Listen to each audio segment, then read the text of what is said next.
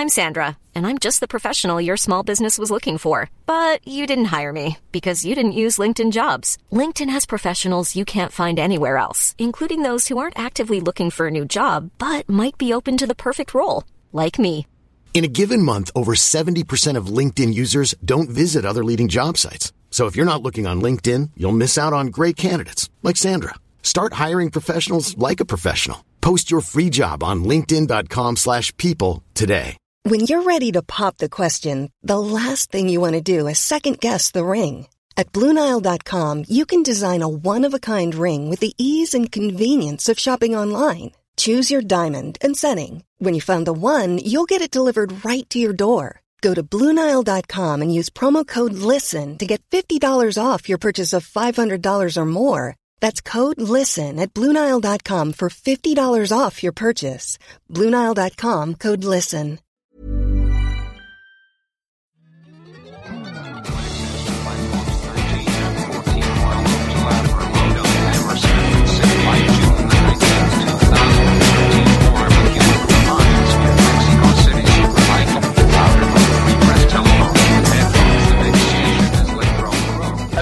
Everyone. Welcome to yet another episode of Deuce Backs, the first of the year 2016.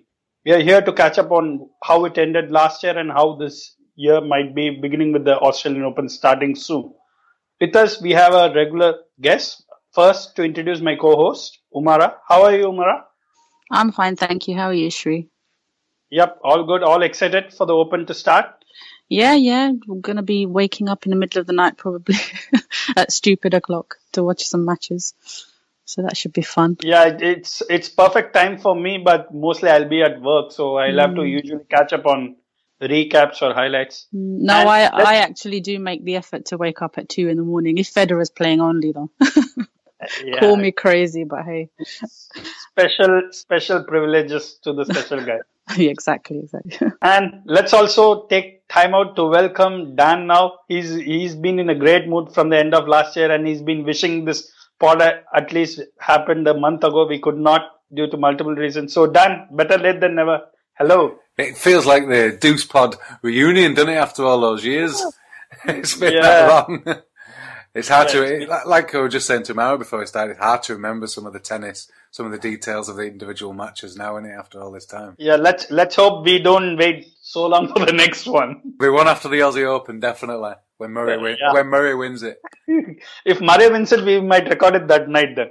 If, if, Oh, Federer, if, Federer, if, celebrating.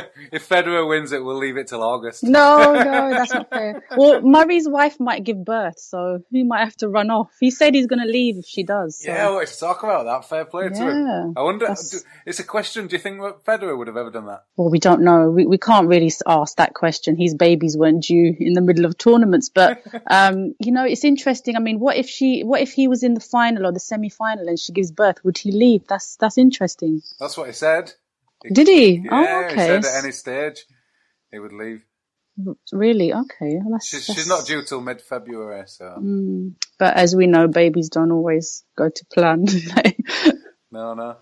I, I've got one due on the 29th of January, so I feel his pain. If I was playing in the Aussie Open, I'd be coming back as well. oh, all right. That's nice. could be could be due on final day then maybe. Is that Could right? Because near the end, near the end of the month. A tennis baby. Tennis baby, good.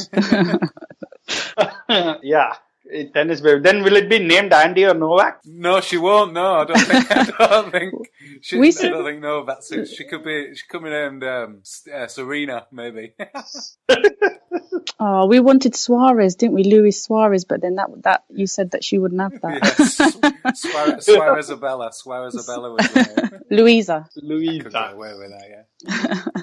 So, so since it's been a while since we caught up, so I think we should ideally start with where the year ended. And uh, again, uh, though we did predict Novak to win, but the way he started was slightly jittery. Dan, what would you have to say, especially losing to Federer in the round robins? Well, I thought uh, Mara might want to open on this one because that was one of Federer's best performances against Novak that I can remember. Really, it was superb. I'm not.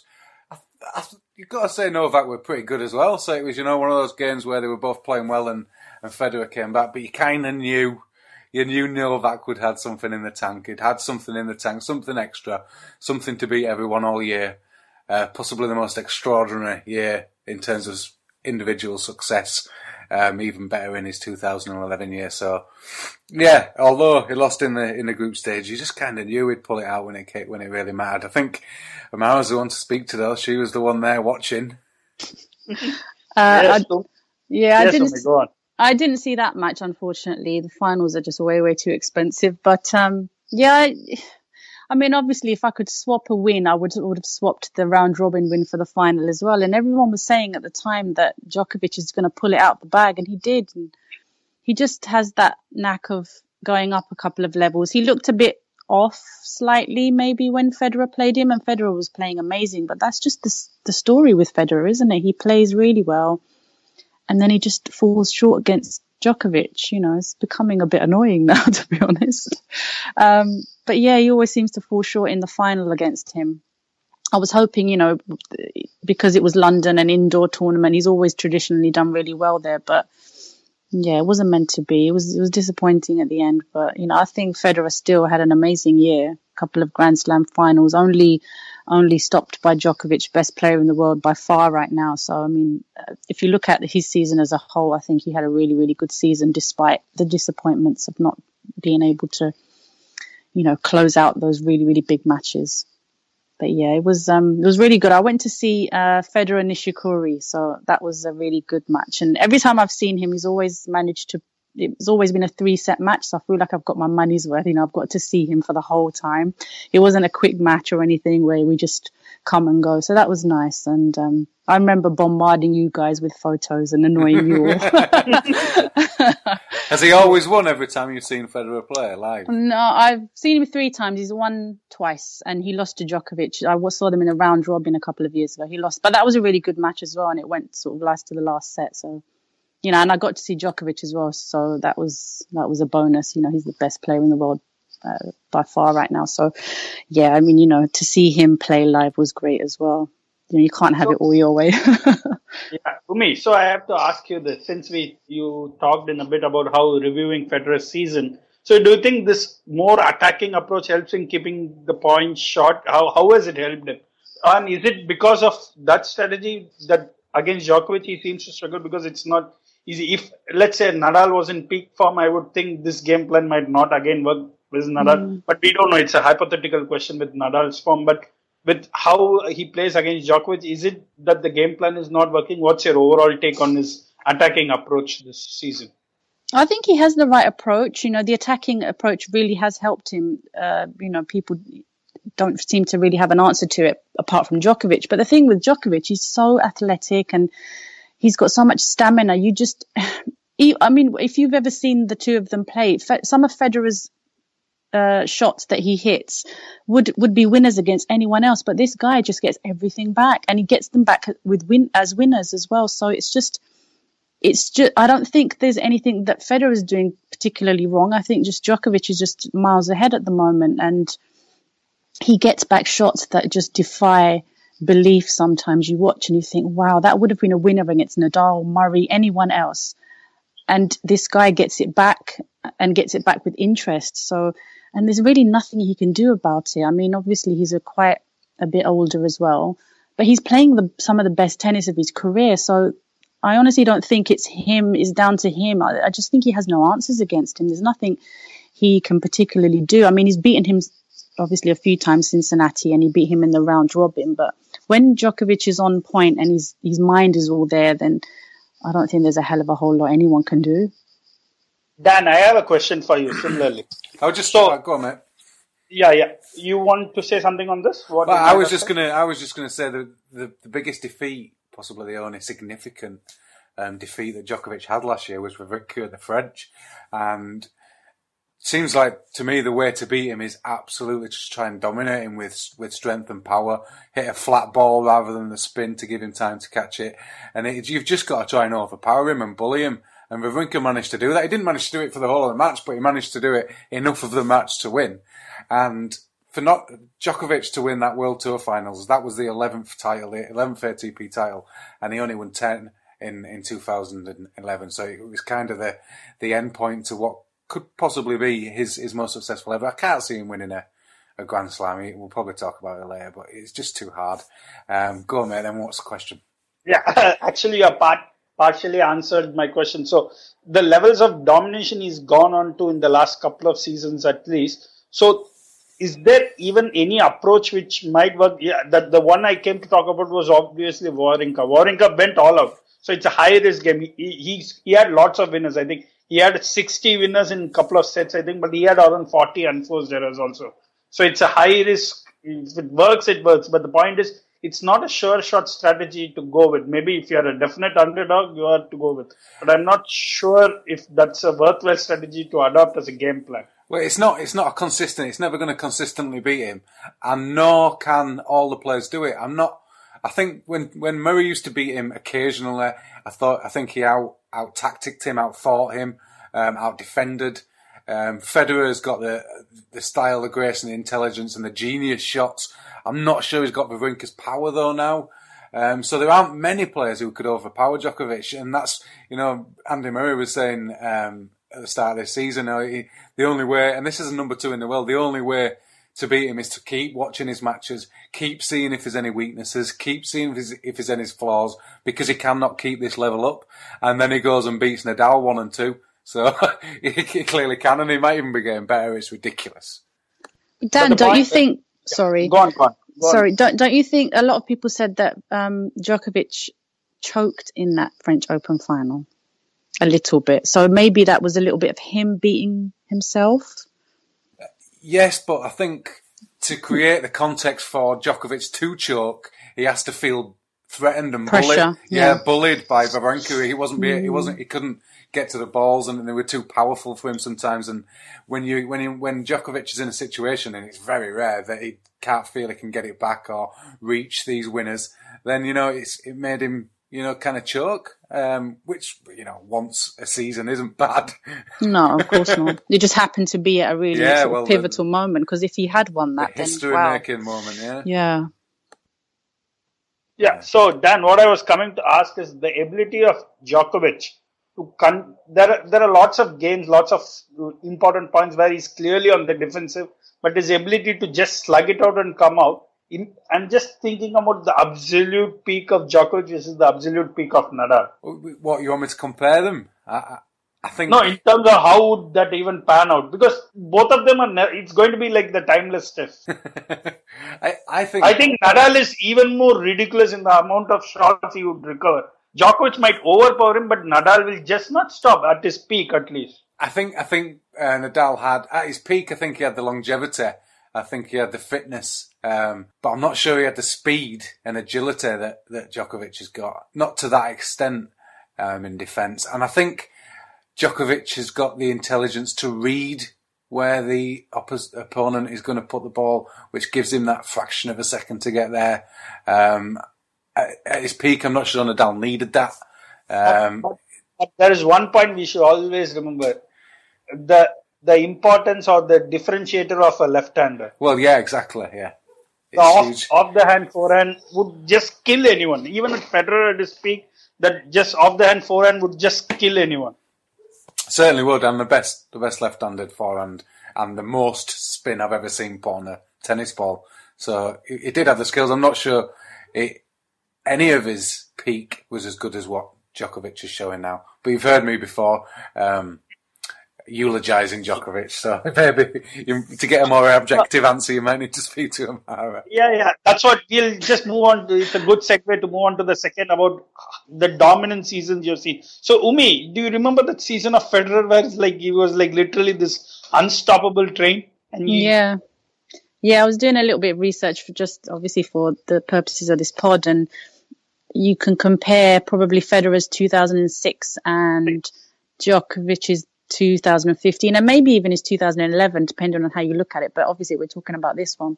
Um, I think both case, both sort of seasons have a really, really strong case. It depends if you're which camp you're in. Obviously, I'm going to favour slightly Federer, and um, Dan will probably go for Djokovic. But I think both have really, really good, uh, So, like I do, said, you have, strong do you have any numbers though, Umi? If you have research, Uh, I have high level?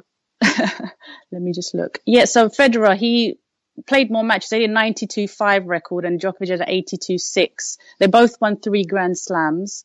Um, I think Federer won, let me just have a look, sorry, 11, uh, no, Federer won 12 titles and Djokovic won 11, but Djokovic won more Masters, so his titles were probably bigger. Um, but then you've got the fact that Federer had three seasons, five, six, and seven, I believe, where he won three Grand Slams and only lost the French to Nadal, who's probably the greatest clay court player ever.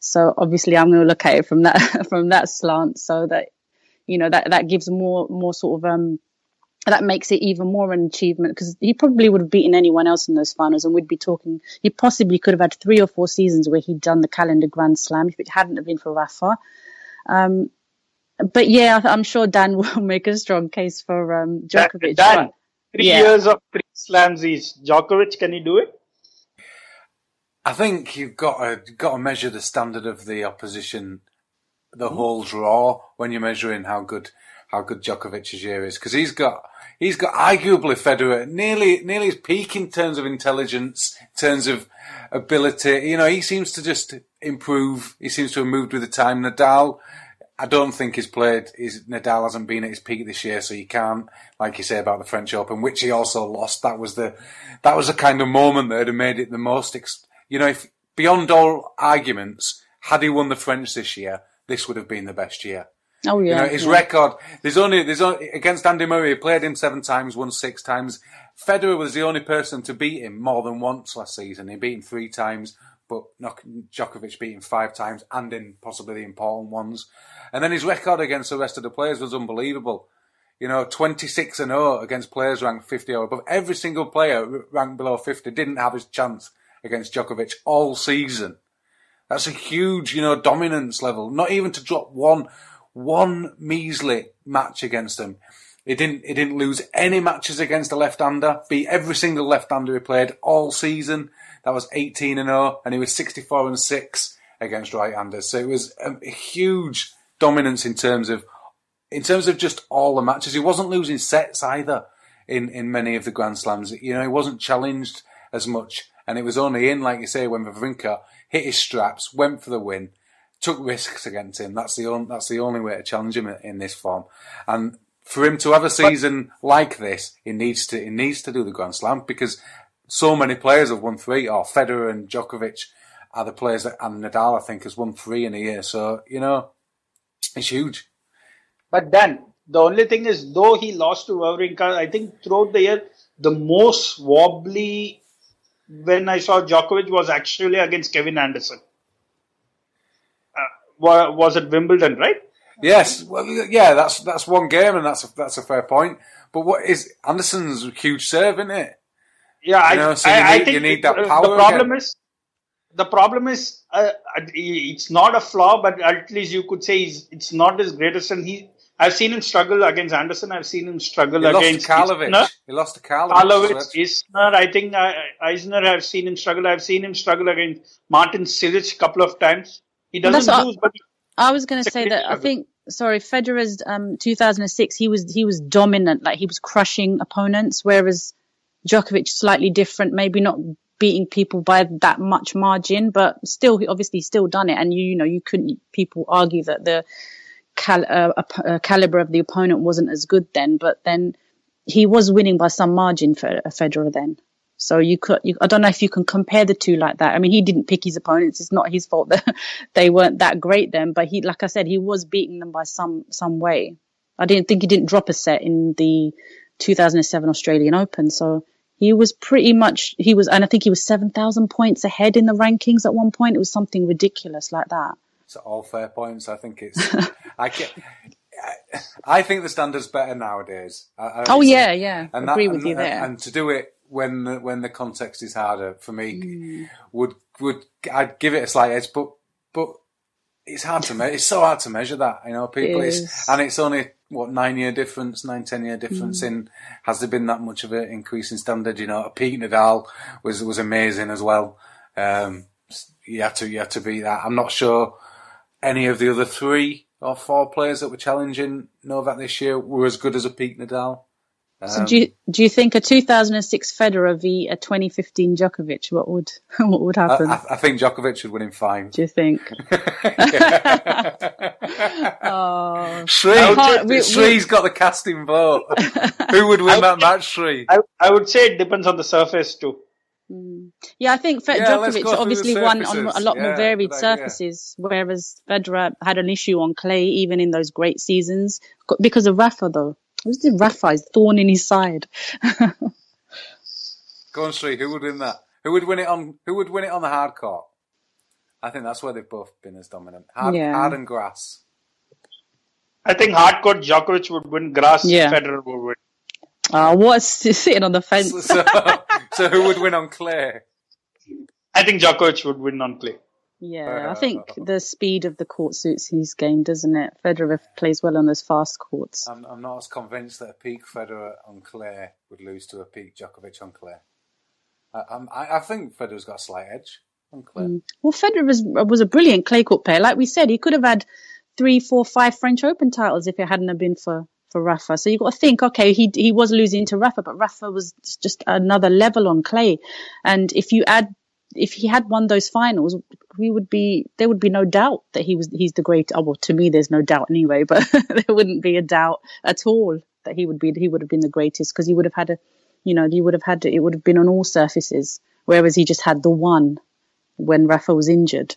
Yeah, I think that's something to be considered about Federer losing to Rafa, the greatest, while Djokovic losing to Wawrinka.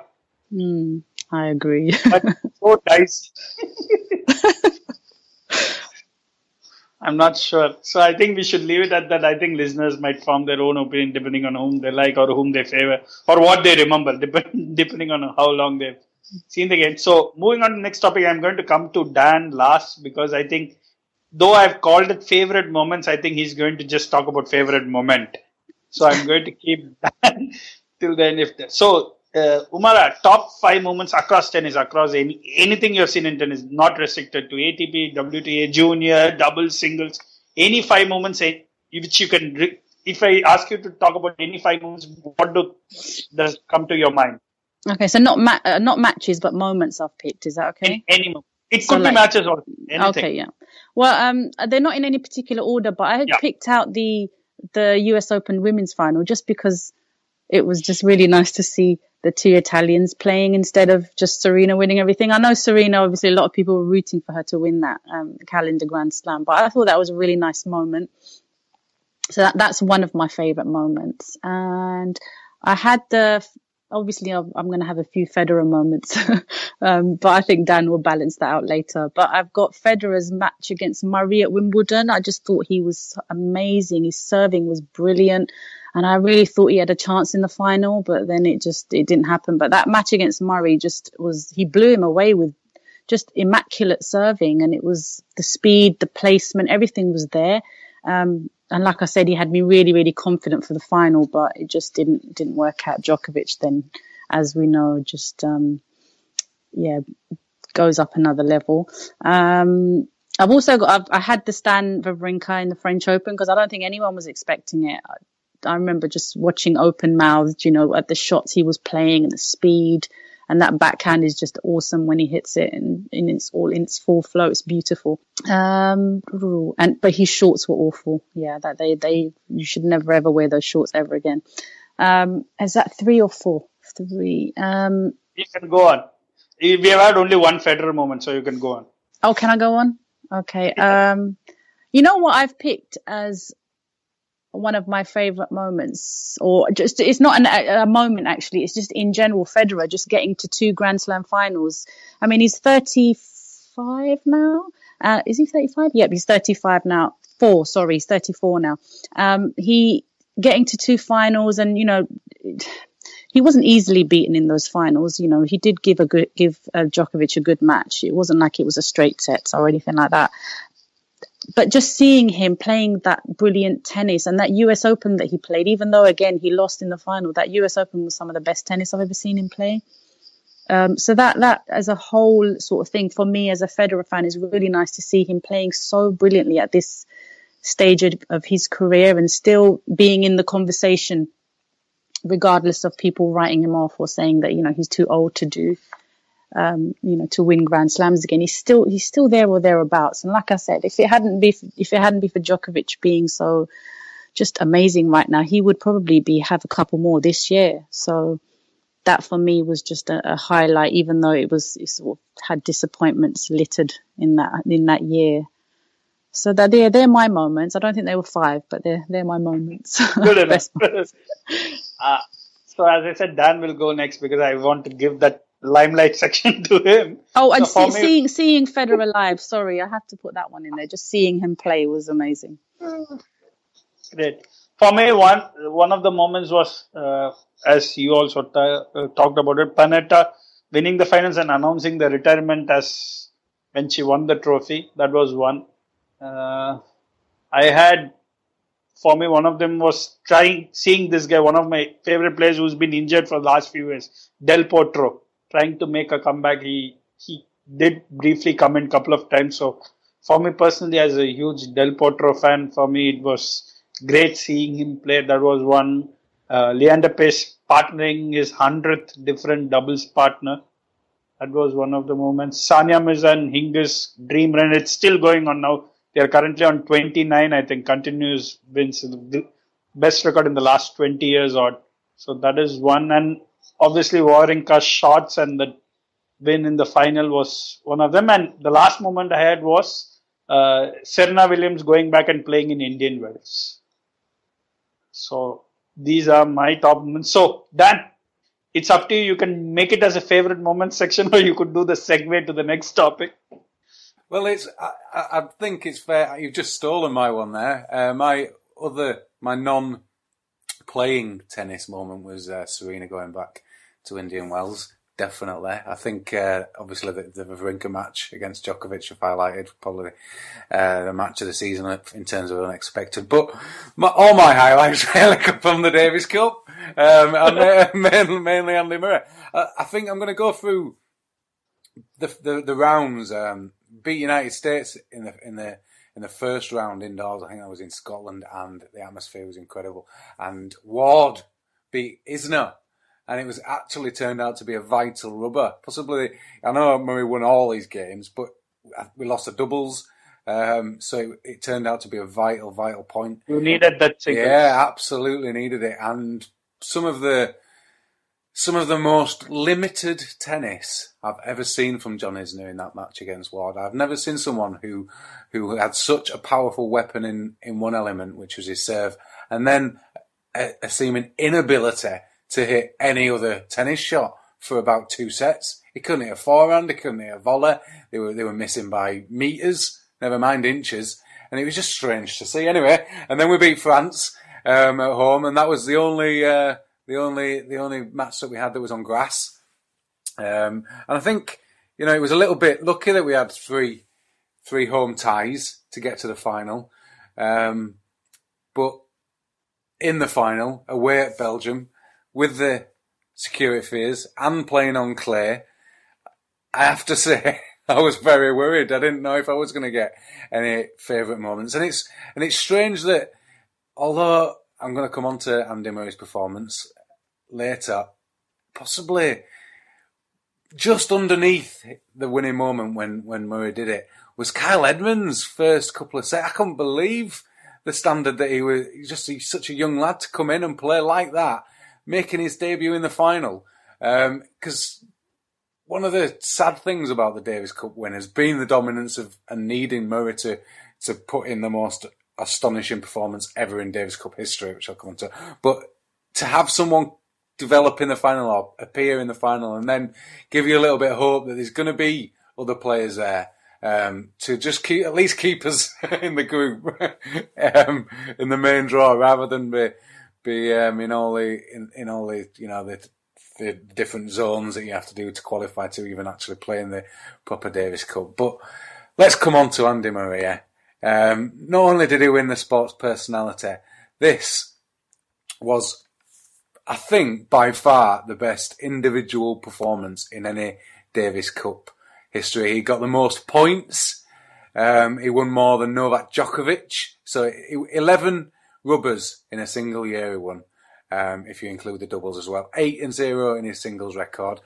Djokovic only got seven points. Federer got seven points when Switzerland won in 2014. Nadal got six points for Spain in 2011.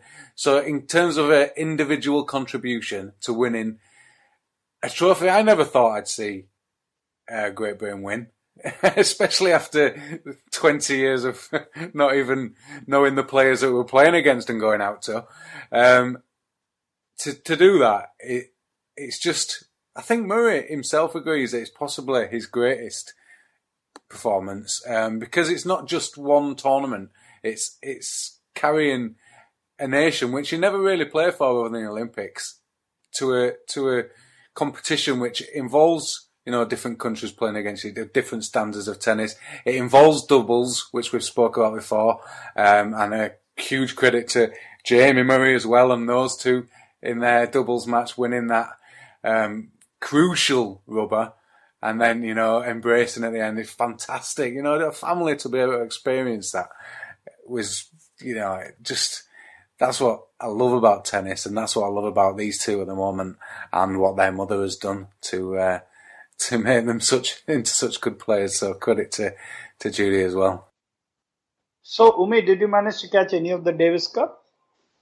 Yeah, I did watch um, um, the some of it, some of the final, not all of it. Um, but I remember watching the doubles because I think that was just as Dan just said, one of the, the, decisive one. Because I think had they have lost that, they may possibly it was a bit touch and go after that. But once they had won that, is it? Am I right, Dan, in, in saying that? Uh, and they had to win. Yeah, they did, did a poss- there's a possibly lost the final rubber. So, right. Yeah, yeah, yeah, could have done because obviously you've got Andy Murray to win his, but then the other one might not have worked out. But yeah, so that I remember watching that and yeah, that they played really, really well in that. But yeah, it's um, it's brilliant for for British tennis, I guess. And like Dan said, it's not you know the the whole year round players, just, although they represent their countries, but really they're not really playing for their country. It's quite an individual sort kind of sport.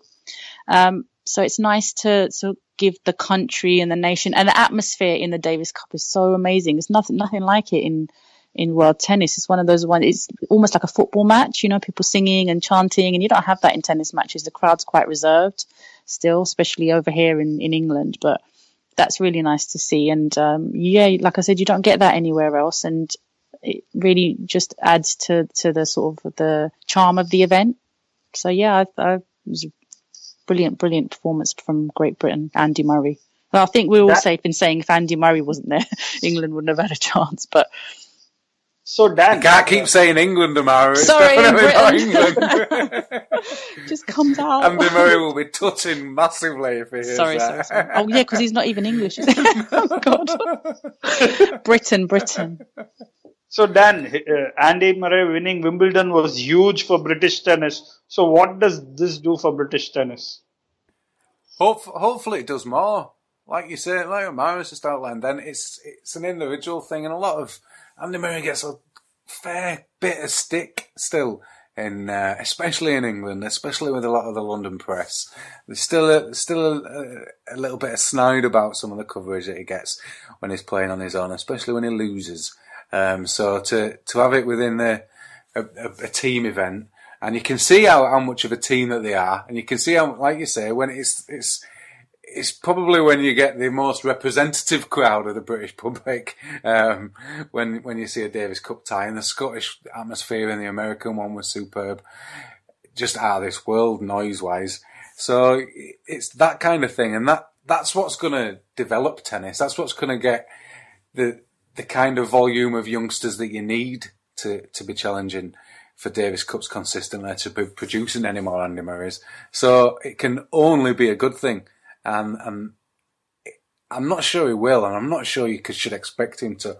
But if Andy Murray continues to play in it and continue, maybe not this season, but but plays in it for maybe another couple of goals, then that could do even more. Especially if he takes it as seriously as he has this season. Because if he can't beat Djokovic, he may as well try and win something. so Andy Murray is going to play in Rio. Yeah, as far as I'm aware, his his priorities this season are, are Rio and. Uh, Wimbledon. Everybody is talking Wimbledon. about Rio this season. Yeah, yeah. That Def- might be something it, worth defending, watching. defending his title. I think that might be something worthwhile watching this time. Do we know eh. what what what kind of court we're going to have in Rio? No idea. I have no I idea. think generally there it might be a hard court or an indoor court is what I think, but I'm not sure. No, no, me. I'll have to find that out for the next pod. Does it depend on the on the country that is host? Is it up to them, or is there any specific thing they have No, to it's, follow? Or? no, no. It's, it's up to Brazil because obviously we played on grass. Hmm. We played at Wimbledon, so it's it's just down to the. I, think in Barcelona they played it on uh, clay, obviously. Yeah, I was thinking. I thought in Brazil they might play on clay, but we don't know yet. Yeah, the only thing immediately once I think of Brazil is Gustavo Kuerten. So I think it's immediately clay. Yeah, that's And, what and, and Rios as well, wasn't it? Rios is that his name? Rios was World- Chile. Oh, was it? Was it? That was it. Oh, if it's clay, then Federer's not winning his gold medal. Nadal could Nadal get a gold medal? That'd be Yeah, that would be But sorry. I think I think I think Federer might not win a gold, but I think Switzerland might get a gold. Does it, will, will those two play together? Wawrinka and uh, Federer. I think Yeah. they might. Why not?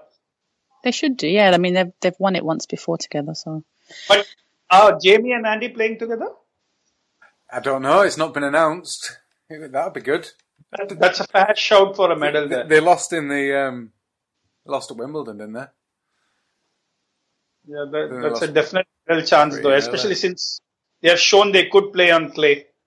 And if it's clay, it's, it's a definite possibility for them to go for one. So anyway, let's coming to the topic at hand. Australian Open, first Grand Slam of the year.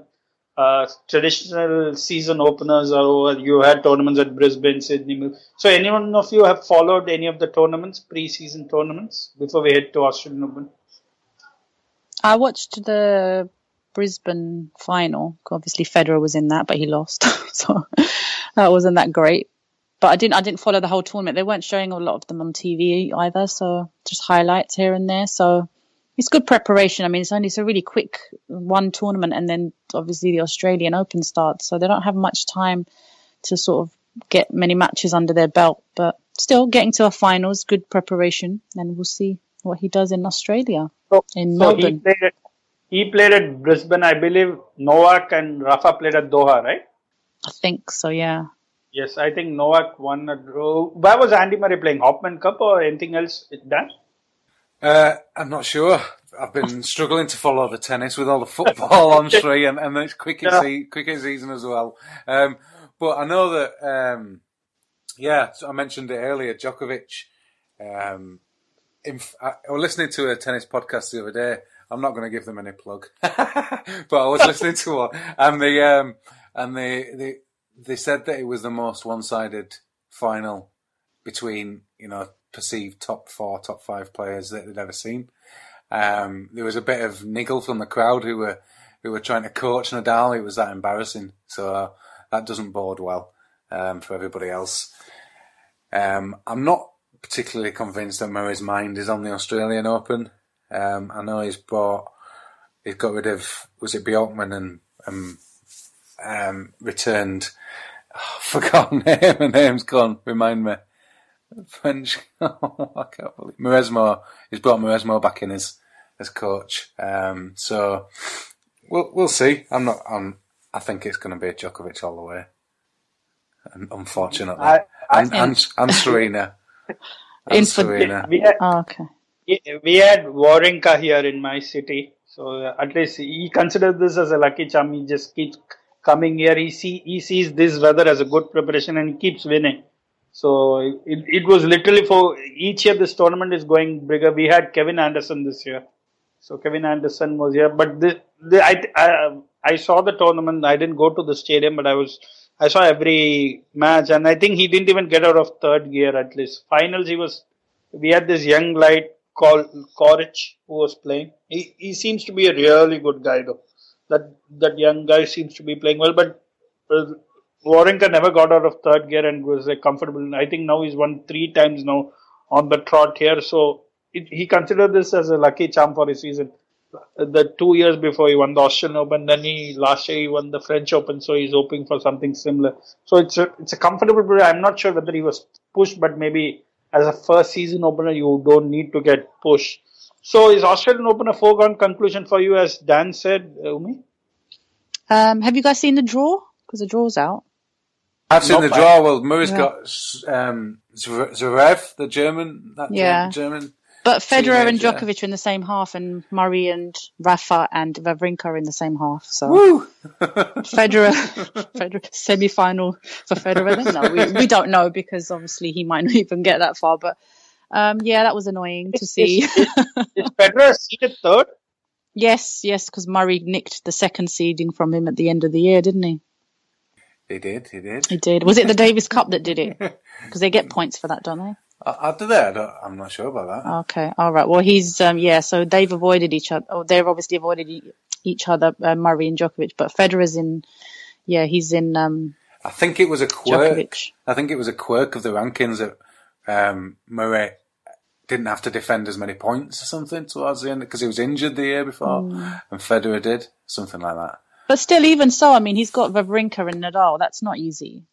So, Umi, I, I have a question for you. Oh, God, Uh, so is it, is it better that he is actually facing or possibly could face Djokovic in the same final rather than final, considering last year? um, I suppose it's less painful to lose in the semi-final, isn't it, than the final? Or you'll don't know, watch uh, one depending on how you look at it. I suppose. or you'll watch one game less. No, I don't want to watch one game less. I want to watch all seven. but um, yeah, I mean, I don't know. I don't know. It's, it depends on how you look at. Like I said, if he is going to lose, losing finals is tougher, isn't it? But then getting to finals is good as well. So I don't know really how to to look at that one. Hopefully he'll beat him this time. Hopefully Djokovic was maybe just a, you know, thinking about something else that day. I don't know how he's going to do it, but yeah, he has to get there first. He hasn't got. Uh, he's got Dimitrov possibly in the fourth round if he gets that far. So that's not going to be easy. They had an epic match at the at Brisbane recently, quite a, a, a long three set match. Um, and after that, his draw's not too bad until obviously he, the quarterfinals. He might have Berdych, but to be honest, the draw's not that bad for for Federer up until the semi-finals. So, Dan, how is it for Djokovic? Pretty smooth sailing? Got him. Is I think there's not there's not that many. Seppi could be a possible opponent. There's Karlovic is in his half who beat him. Obviously, we've been talking about um, him losing to big servers. It just doesn't happen in a slam, though, does it? Song- Tsonga's in that in that half of the draw. It's not going to happen. I just wanted to mention um, Serena's got a pretty tough opener, the highest unseeded um, player in Camila Giorgi, the Italian, and uh, the Brits is Konta's got Venus Williams. Unlucky. Yeah, we saw that this morning. But Wat- she's she's been playing well, so She- you never know. Definitely. Heather Watson has got Timea Babos, uh, Hungarian, and Kyle Edmund's got Damir Dzumhur, the Bosnian player. I'm not, I've not, I've not really seen him play. So, yeah, they, there could be maybe three Brits through to the next, the first round, the second round of the Aussie Open. That's that's not going to happen very often. I think Azarenka, as usual, won the preseason opener before Australian Open, and that's a good omen for her usually. I'm not sure what seeding she's got, Azarenka, but she's one of my favorite players to mm. watch. So I'll be watching Yeah, she- for her. She won a tournament, didn't she? Sydney was it? Yeah, Sydney. Yeah, she should. I saw some of the final. Yeah, so hopefully when she's back to her best, I think she's the only really person who can challenge Serena. I don't see Sharapova even challenging Serena. I don't think she can. The other girls, Halep and Muguruza, I think is his third seed. Muguruza possibly has beaten her recently.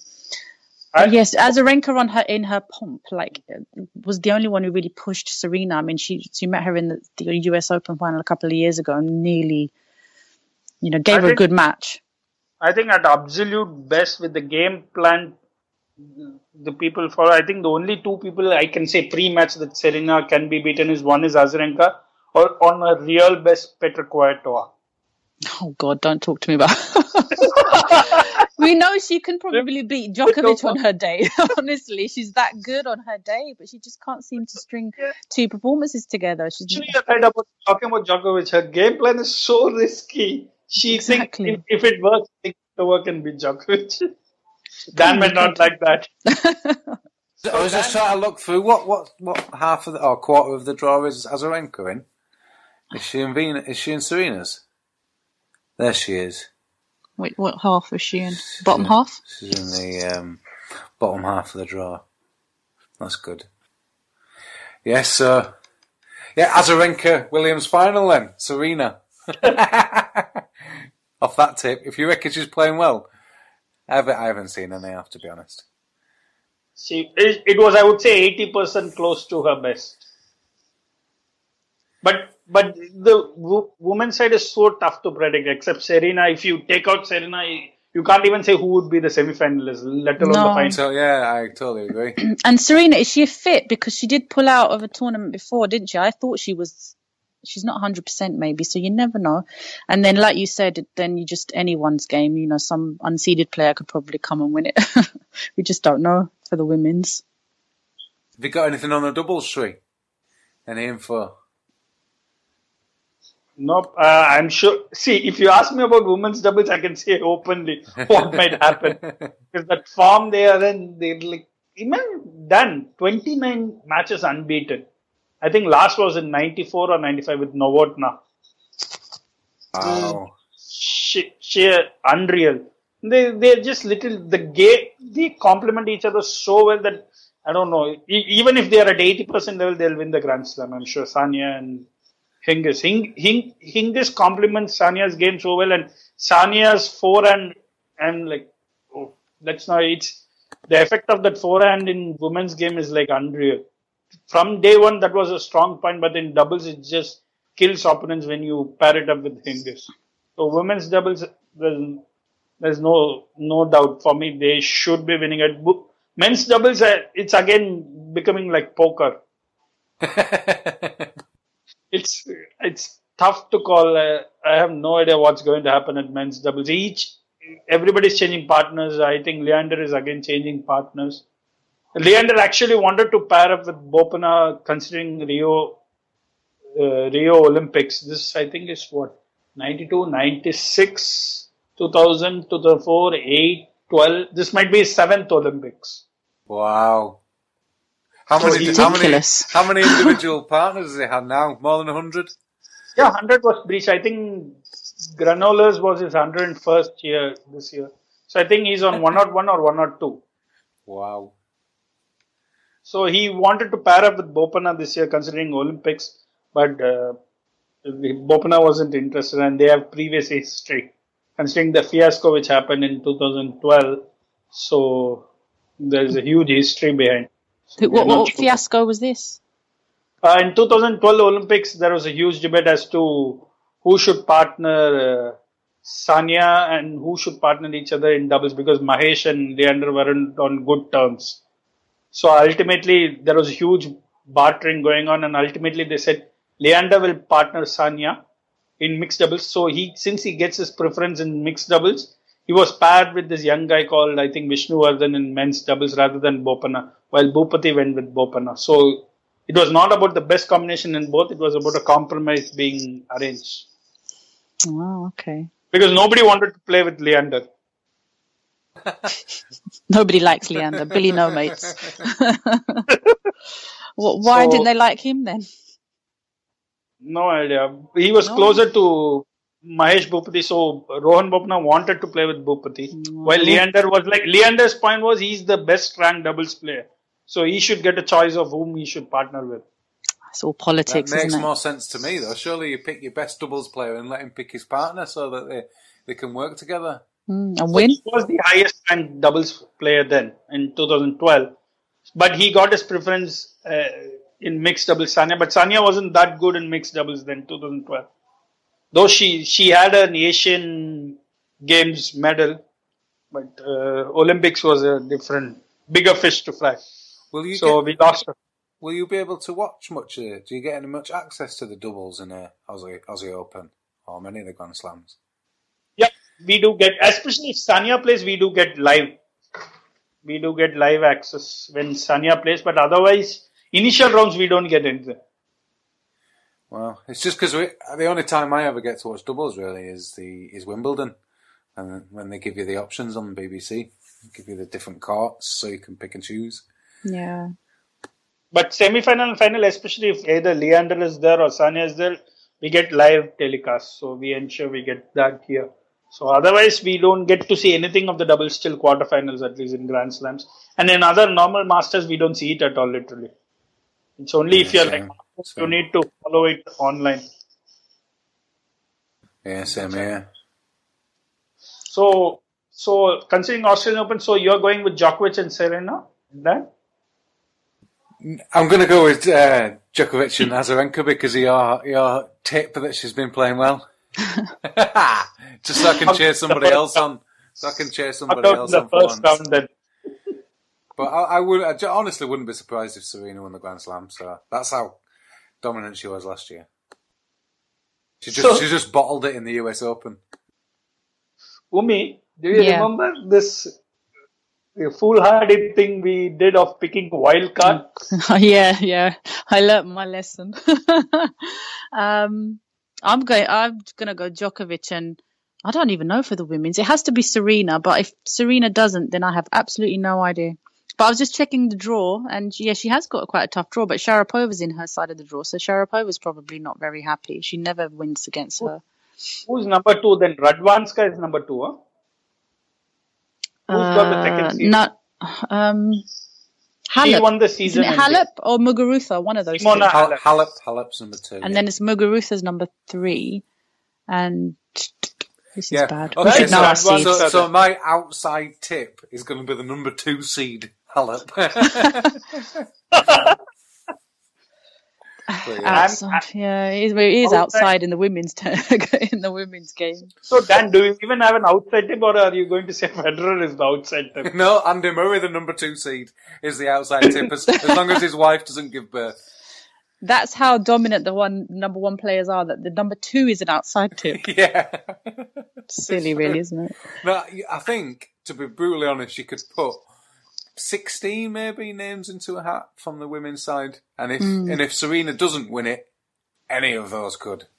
There's that many. Which is a good thing. It's just that we need Serena to retire, so it makes it completely, you know, really competitive. The betting will go for a toss. I wonder what the betting is. I haven't even seen the odds. I bet I bet they're both massive odds on. Absolutely. I think. I think if Serena doesn't win, uh, win, I think my two tips are going to be Azarenka or Radwanska. Radwanska, because oh, she won the year end, didn't she? Season Yeah. ender. Yeah, the year end in Singapore. Forgot about that. And she played really well. I was quite, I was quite surprised. I didn't think she was going to win that one. And it's skipped. It's absolutely slipped my mind who she played now. And she played someone who's a big hitter. Who did she play? Tova, I think. Kvitova. Yeah, because think so. Beat. Um, that's why I remember. It was Kvi- Kvitova beat um, Sharapova really, really well in the semis, and she played really, really good. And then she played well for about a set and a half in this one, and Yeah, then, she com- Rad- then completely lost it, like she she does, and just stayed. stayed. Like, like she does, yeah. like she does, yeah. And I don't even know. I was quite con- confident with her because she's really good indoors, and you know, there's no and there's no sort of wind or anything, and the way she hits the ball, um, su- it suits her game to play indoors. But Radwanska really, really played well that day. Actually, yeah, remember that. As we said, because we've had such a long gap, I'd completely forgotten. I, th- I think we none of us have talked. I think this might be actually be the year for Kvitova then. It would be a take a brave man to predict. remotely. She could go out in the first round just as easily as she could win it. You just don't know with her. But I don't think I think the heat of the Australian Open is not good because she's we know she's she's not well and she doesn't cope well with um you know she doesn't have the stamina so I don't think she's going to I- do well there heard- at all. I heard suddenly, at least from one of my cousins who lives there, that suddenly Melbourne got cold for a day or two. Hmm. So I, I don't know. It was very hot one day, then it immediately became very cold. It seems like. Not sure. Yeah, so if the conditions are humid and hot, I don't think they're going to suit her at all. So I wouldn't be tipping her for anything. She might just blast her way to glory or exit. Exactly, that's what I'm saying. She could win it or not, or she could lose I, the I first think, round. I think. I think mentally she might say one hour, whatever happens. Hmm. Have, Well- have e- either of you got predictions on uh, how much controversy Kyrgios is going to cause in his home is in, in his home Grand Slam? Well, we we can we can predict there will be some. What it will be, we don't know. I, I, I think it might be one of the Australians causing problems. I'm not sure whether it is going to be him. It might be Tomic to do something because he's been in the news. is another one as well. Yeah. So uh, you could predict one of the Australians to do something crazy, but I don't want to bet on him alone. So that would be a good bet. One of the Australians to screw up something. By the way, did, did one any of you see that uh, thing, this game where Hewitt played and this video floating around about this guy shouting out saying challenge the sir? Did you guys see? it? I didn't know. Explain, No, I didn't either. explain that one.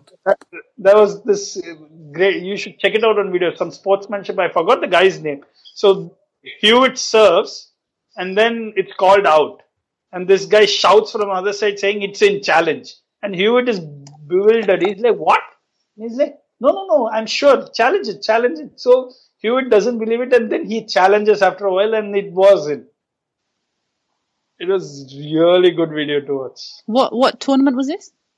I'm not sure about the tournament. It's floating out now. So I, if it's reason, it has got to be the Hopman Cup. Though I'm not sure whether Hewitt played in the Hopman Cup.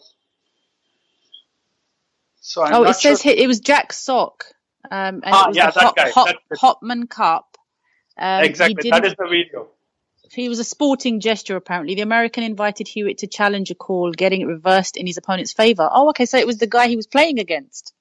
Yeah, yeah, it was. So Ah. Hewitt serves, and it was called as a fault, and this guy shouts saying challenge it, it's in. And Yeah, he said that. crowd- And Hewitt Okay. is like, what? And then he stops for 10, 15 seconds. This guy again says, go ahead, challenge it. and so Hewitt, Hewitt doesn't know what to do and he challenges it. And it was very clearly. Oh. Wow. Thunder lad. is up. Yeah, I've just got it up actually. So yeah, I just saw having a look. But yeah, that's interesting. I've, so Hopman Cup, that's obviously not a. is it an important tournament? Can you see him doing that in a Grand Slam? Don't think so. But, uh, how many people even do it at Hopman Cup? exactly, but still yeah. interesting. There's But that was no one way you'd do that in a in a Grand Slam, would you? No, of course you wouldn't. You take them because sometimes you do it and it's opposite way around. They do it at sort of at the clay tournaments, don't they? Where they just rub it out when you know that the, the umpire's going to come and check anyway. But you wouldn't just do it when no one's checking or when no one's really going to challenge it. You wouldn't say it then, really, would you? That was, I Fair think play Dan, you should there. check that out. I'm going to, yeah, well. I think you should tweet it as well underneath the podcast link when it's released. Yeah, yeah. It, it's been floating around for the last two, three days about this incident. You, you, the best thing to watch is Hewitt's face in that. like, Is Hewitt still competitive, is he? I thought he'd retired to be a Davis Cup captain. I think Hopman Cup he played. Did he? But, uh, he's, he's, he's going to be non-playing captain, is it like an exhibition? Didn't didn't Watson and Murray play together or something? I can't remember. I mean, I've- I've Yeah, I- I- Yeah, I, my- they did. Yeah, I saw that. I saw them That's why coming I out for a you match. If he, if he played in the Hopman Cup, because I remember uh, uh, Andy Murray playing in the Hopman Cup. Yeah, he did with Heather Watson. I remember that. I have no idea if they won though. no, I don't think they did. right. Okay. I don't, neither do I think they were trailing when I was watching. I was fleetingly catching multiple games. So I think, as Dan initially said, with the amount of football, that if I ask for TV for any other sport, I'll get slaughtered. Yeah, exactly. Yeah. I haven't got time for any other sport really. Bit Mm. of cricket on the radio sometimes. So Too, Dan, ma- do too many th- games, the festive fixtures. Dan, do you think um, Konta might go on a run like she did at the US Open, if she gets past Venus, of course? Yeah, that's that's the stumbling block there. Um, No, I don't. Mm. No? I don't think she'll beat Venus. But if she does, then yes. Just because it's that unpredictable, and uh, I think she struggles against really powerful players. Okay, it's interesting because she went had a good good one at the US Open, didn't she? Fourth She- round, well, I think. Yeah. She had a good run towards the end of last season, didn't she? Wasn't she like yeah, was it 16 matches or something? Yeah, Yeah, 16 for one or 16 for two after the US Open. She won two tournaments leading up. Hopefully, she'll take that confidence through. We'll see. Definitely. I think she will. She, asked, she was talking about the fact that it wasn't anything to do with the change of technique or training. It was all about a psychologist that she'd employed. Yeah, yeah, I remember um, listening So, to an interview. yeah. Yeah. to fascinate. It's all in the mind. Yeah, that's what she thinks, and it seems to be working. So two weeks down the line, are we going to be talking about Djokovic winning? Most probably. Yeah, I think we will. Judging by his performance against Nadal. Uh, I saw I saw the highlights of that. My God, I think the live itself would have been like highlights only. Yeah, exactly. That's that's what the uh, other But Nadal said. didn't win. Nadal didn't stand a chance. He won literally nothing. He got a point here, point there. That's about it. Literally won nothing. They but I had think I think I think his level again dropped because he was clearly coming up, but this was like really alarmingly bad. They were showing sort of Australian Open Classic finals, and yesterday they showed that six-hour marathon that they had a couple of years ago. Was it Rafa and Djokovic? Was it Rafa? Wasn't it? Was, yeah, Um, one of the best yeah. ever. It was. Yeah, yeah. I remember that. I, But can't- yeah, I said, yeah, I said that was one of my best ever matches. mm, it was just in the first podcast we ever did. Remember that in 2007, or however long ago it felt. back Yeah, I do back. remember. I remember that first episode in 2007 where I predicted that next year Federer and Nadal would have that epic 2008. win. Oh, that was a good one, actually. There's this up and coming Scottish lad as well called Andy Murray that we need to keep an eye on. Uh, I think even Nostradamus wouldn't have predicted that though, Dan. no, not with that record recently. Good, good. So we should we are done. We should be back in next two weeks to review the Australian Open. Till then, keep listening. Thank you.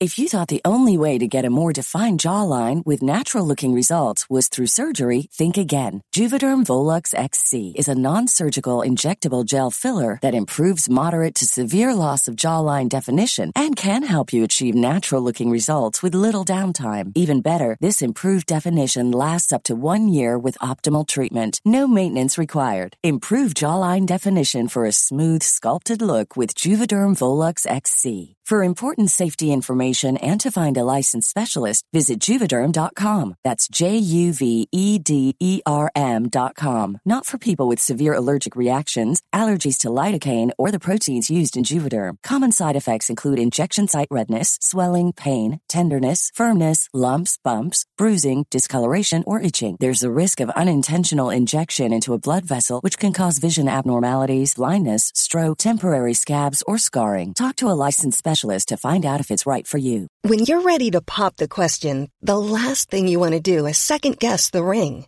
At Bluenile.com, you can design a one of a kind ring with the ease and convenience of shopping online. Choose your diamond and setting. When you find the one, you'll get it delivered right to your door. Go to Bluenile.com and use promo code LISTEN to get $50 off your purchase of $500 or more. That's code LISTEN at Bluenile.com for $50 off your purchase. Bluenile.com code LISTEN. Millions of people have lost weight with personalized plans from Noom, like Evan, who can't stand salads and still lost 50 pounds. Salads, generally, for most people, are the easy button, right? For me, that wasn't an option. I never really was a salad guy. That's just not who I am. But Noom worked for me. Get your personalized plan today at Noom.com. Real Noom user compensated to provide their story. In four weeks, the typical Noom user can expect to lose one to two pounds per week. Individual results may vary.